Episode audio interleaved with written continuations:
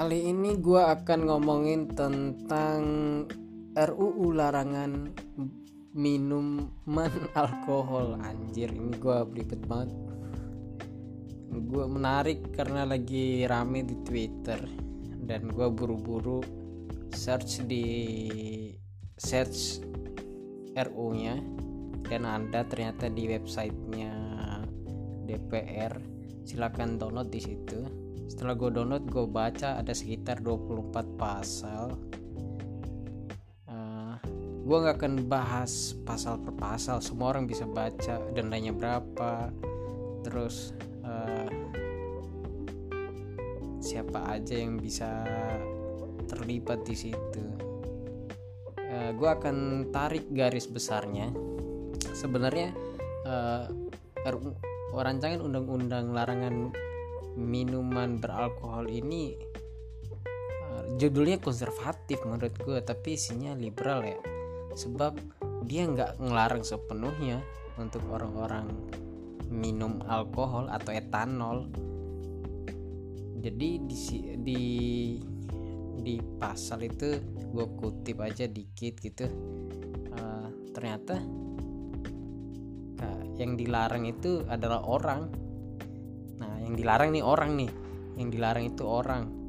Memperjualbelikan terus memproduksi mendistribusi dan lain sebagainya macam. Uh, kagak ada disebut uh, yang dilarang itu industri atau perusahaan-perusahaan atau kafe-kafe.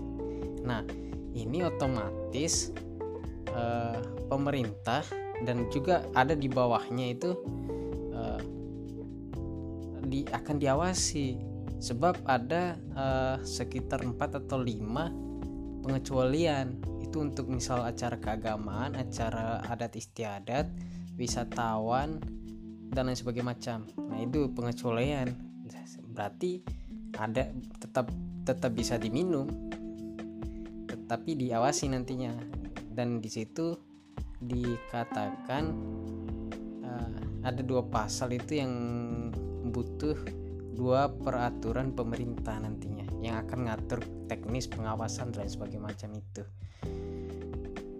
Hmm, apalagi tadi ya?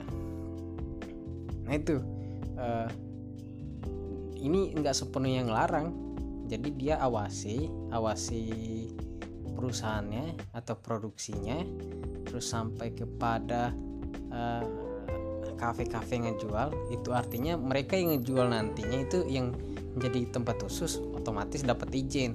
Mereka yang dapat izin itu otomatis kena pajak. Dan di pas di salah satu pasal juga di satu ayat itu disebutkan uh, pajak yang paj, uh, kena pajak seba, sebesar 20 persen. Nah itu itu untuk uh, digunakan untuk sosialisasi tentang bahaya alkohol dan sebagainya macam gue lihat. Itu sih yang gue lihat kagak ada yang aneh-aneh tapi sejauh ini sih gue setuju sama RU ini.